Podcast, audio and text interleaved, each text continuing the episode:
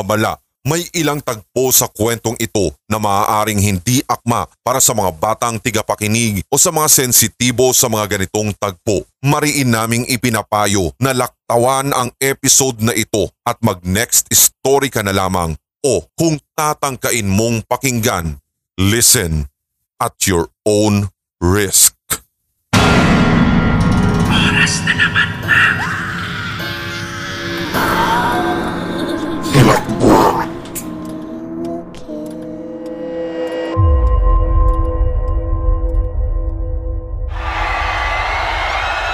Malalakas na sigawan ang maririnig sa malaking venue.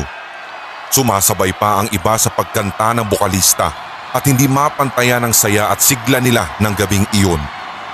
Iyon ang kauna-unahang beses na nagtanghalang rock singer na si JV Rivero sa Black Star Arena, ang pinakamalaking concert hall sa bansa.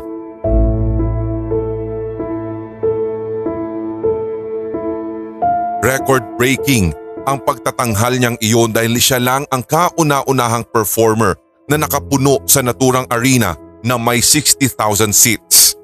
Sold out ang concert niya. Nagdagdag pangaraw ng upuan dahil sa unexpected ding pagdami ng ticket sales. Ganoon kalakas si JV Rivero sa masa. Lalo siyang ginaganahan sa pag-awit.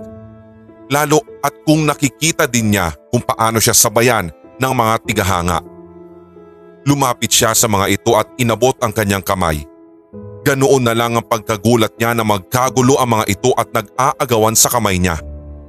Muntik pa nga siyang mahulog sa entablado kaya mabilis na umawat ang mga guard sa baba. Nang matapos ang isang segment ay muli siyang bumati sa audience. Umagaw sa pansin niya ang babaeng umiiyak habang nagti-cheer sa kanya. Tinawag niya ito, inabot ang kamay at pinaakyat sa stage.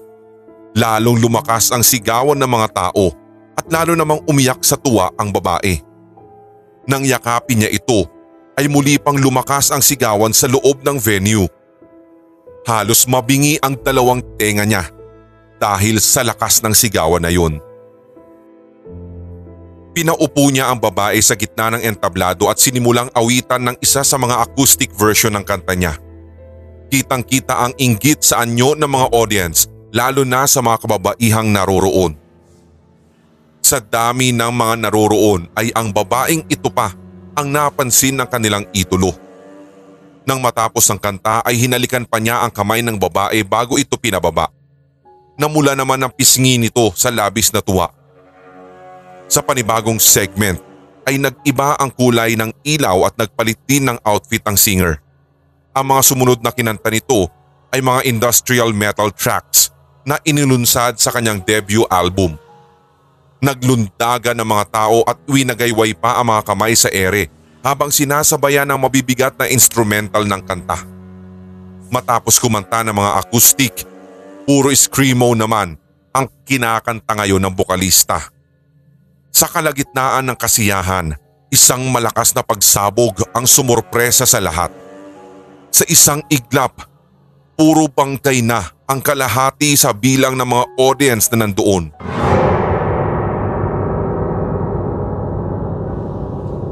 Parang buhok na nalagas ang venue. Halos makalbo sa dami ng mga taong namatay.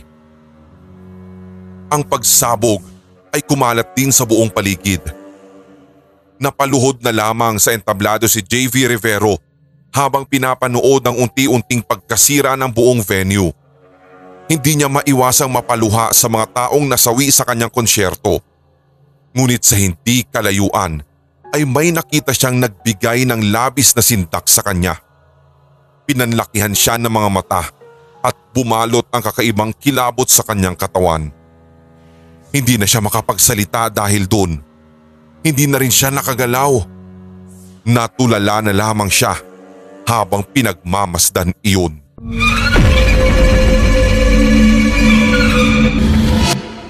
Thirty-nine years later, isa ng senior citizen si JV Rivero.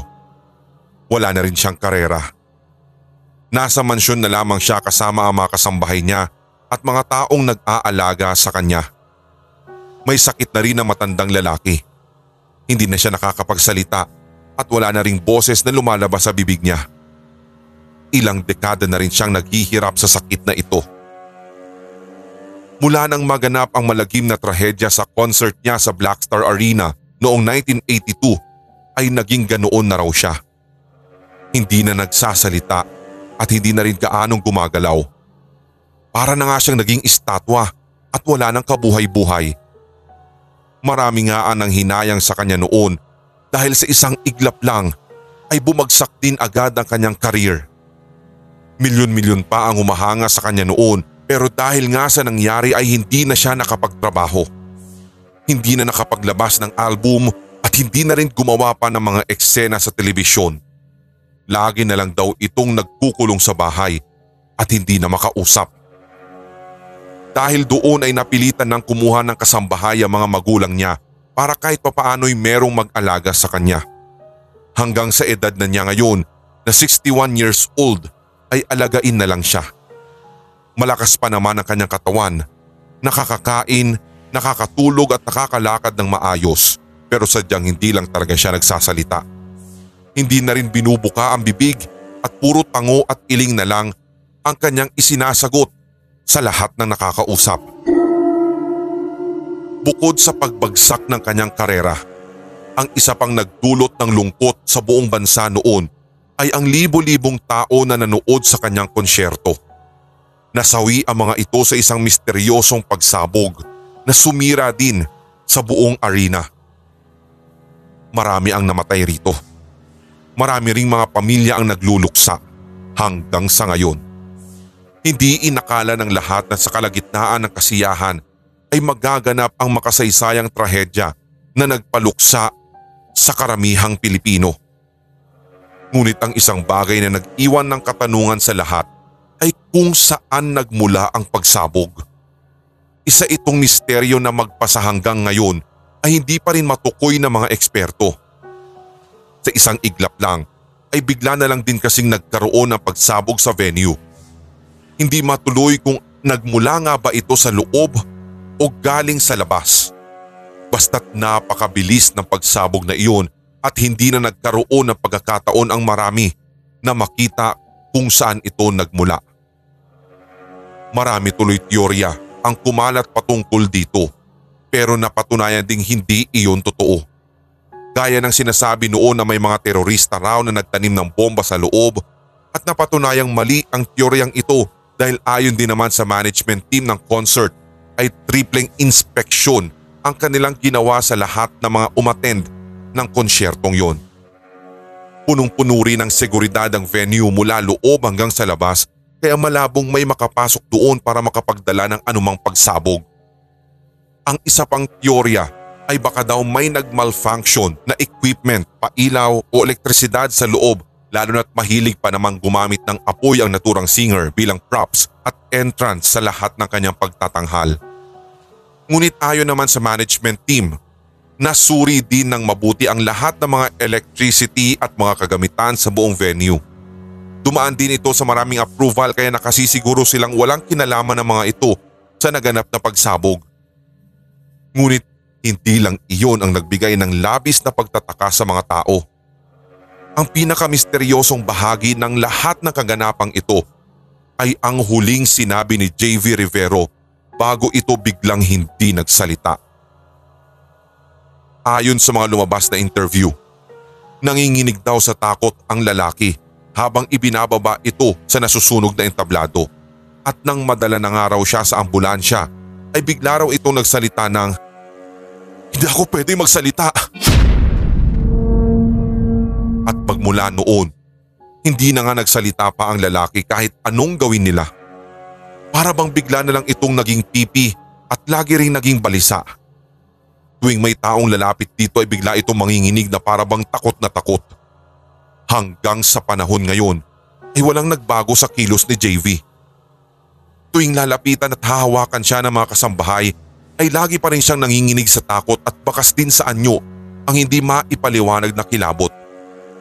Walang nakakaalam kung ano ang tumatakbo sa isip niya dahil nga sa hindi na siya nagsasalita ay wala ring makahula kung ano ang ibig sabihin ng sinabi niya noon sa ambulansya. Maraming eksperto ang sumubok na magbigay ng interpretasyon na teorya tungkol dito pero hindi pa rin iyon napapatunayang totoo hanggang sa ngayon. Ang teorya ay nananatili lamang teorya sa loob ng ilang dekada at walang kahit anong ebidensya ang lumabas para mapatunayan ang mga ito. Ito na yata ang pinakamalaking misteryo sa kasaysayan ng bansa. Si JV Rivero lamang ang makapagpapatunay kung ano talaga ang ibig sabihin ng huli niyang mga salita noon.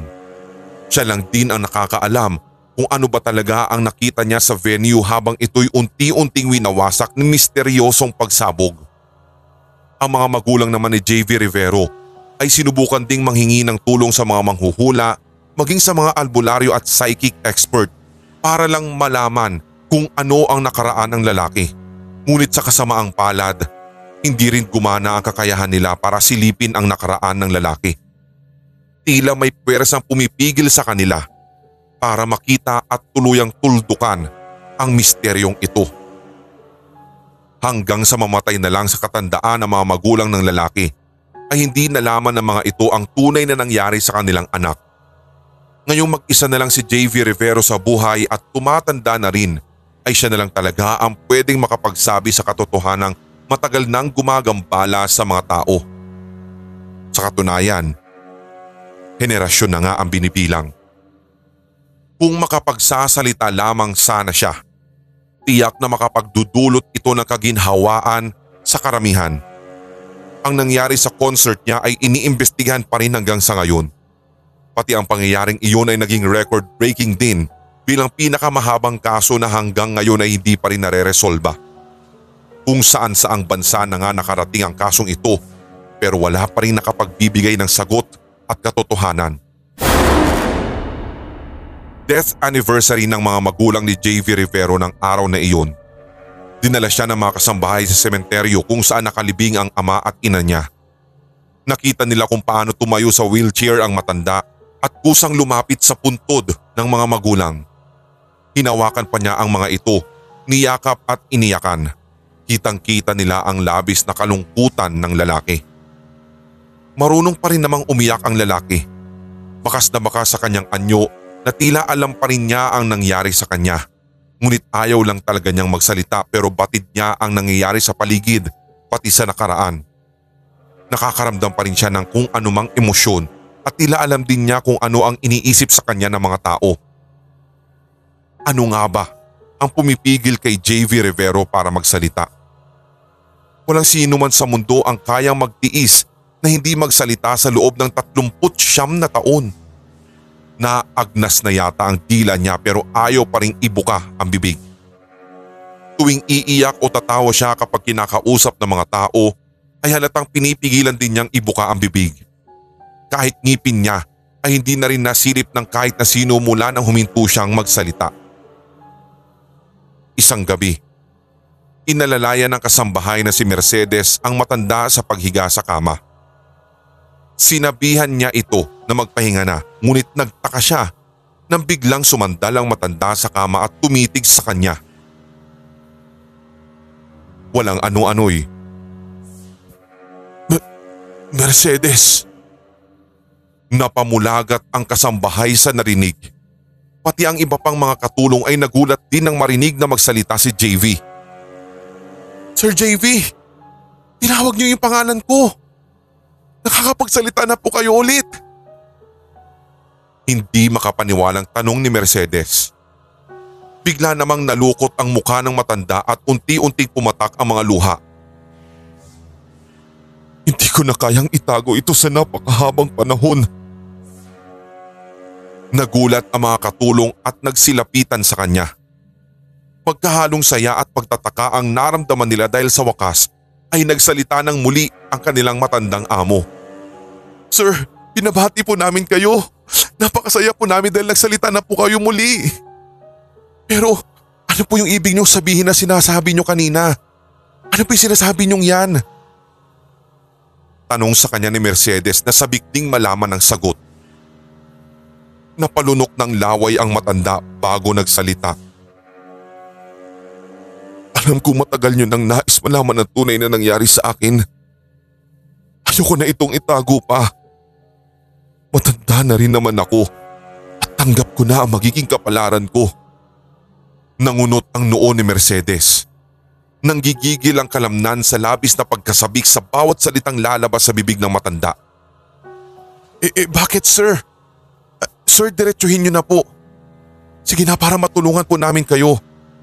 Ano po ba talaga ang tunay na nangyari sa inyo? Mercedes, sinira ng mga alien ang buhay ko. Bulalas ng matanda at kasabay noon ang paglakbay ng kanyang isip sa nakaraan. Malinaw na malinaw pa rin sa kanyang alaala kung paanong bumagsak sa venue ang isang napakalaking UFO na nagdulot ng matinding pagsabog. Nang kumalat ang apoy at dumami ang mga nasawi, ay saktong lumabas doon ang mga nilalang na mahaba ang katawan, berde ang balat, may buntot sa dibdib at hindi mabilang ng mga mata sa mukha at napakalaki ng bibig. Lumapit ang mga ito sa kanya at doon ay hindi na siya nakatayo mula sa pagkakaluhod. Nanlaki ang mga mata niya at bumalot ang kakaibang kilabot sa kanyang katawan. Hindi na siya makapagsalita. Hindi na rin nakagalaw at natulala siya habang pinagmamasdan ang mga nilalang na iyon. Hindi bumubuka ang bibig ng mga nilalang pero naririnig niya ang boses ng mga ito sa kanyang isip. Tila gumagamit sila ng telepathy para makapag-communicate sa kanya. At doon, sinabi ng mga nilalang na hindi raw siya pwedeng magsalita tungkol sa kanilang pagdating sa mundo. Nagtanim pa ng isang bomba sa kanyang katawan ang mga ito at otomatiko raw itong sasabog sa oras na magsasalita siya. Pagkatapos noon ay bigla na lamang siyang tinalikuran ng mga ito na parang walang nangyari. Muling sumakay ang mga ito sa UFO at mabilis silang lumipad papataas na nagdulot pang muli ng pagsabog. Sa sobrang bilis ng lipad ay halos hindi na ito masukat ng kanyang mata. Sing bilis ng speed of light ang paglipad at ang pagbagsak ng mga ito dahilan para hindi matukoy kung saan nagmula ang kakaibang pagsabog. Tanging si JV Rivero ang nakasaksi ng lahat ng iyon.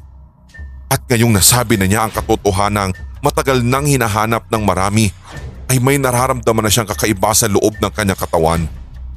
Marahil ay nag-activate na ang bombang itinanim sa kanya dahil nilabag niya ang mahigpit na bilin ng mga nilalang na iyon. Bigla na lamang lumiwanag Nagulat na lang ang mga kasambahay nang kumalat ang apoy sa buong paligid. At tila nagkaroon pa ng isang kakaiba at napakabilis na pagsabog na halos hindi nasukat ng mga mata nila. Tumilapon sa sahig ang mga kasambahay at nagtamo ng matinding sugat dulot ng pagsabog. At nang lingunin nila ang matanda, nagkalat na ang lamang loob nito sa kamang kanina'y hinihigaan lamang. Mabilis na naging abo ang katawan ng matanda dahil sa tindi ng pagsabog.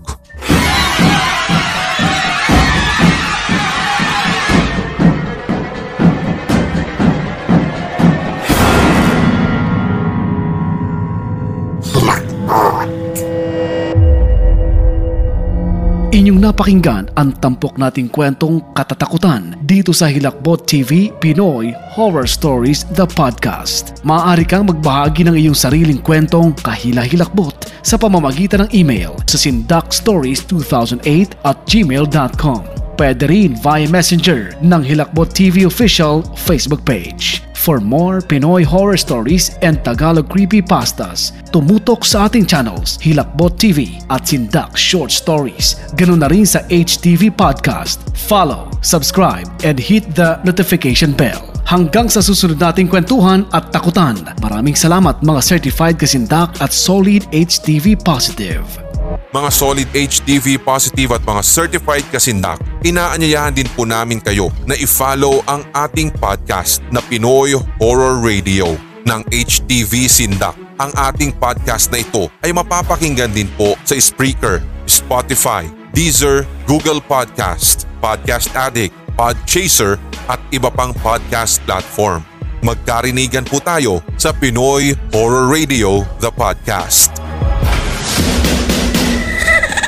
Ngayong taon, tuloy-tuloy ang ating kwentuhan at unli takutan dito sa Hilakbot Pinoy Horror Stories Radio. your first 24-7 non-stop Tagalog horror stories Sa YouTube. Mga solid HTV positive, ako po muli si Red. Suportahan po ninyo ang ating bunsong channel, ang Pulang Likido Animated Horror Stories. Subscribe na!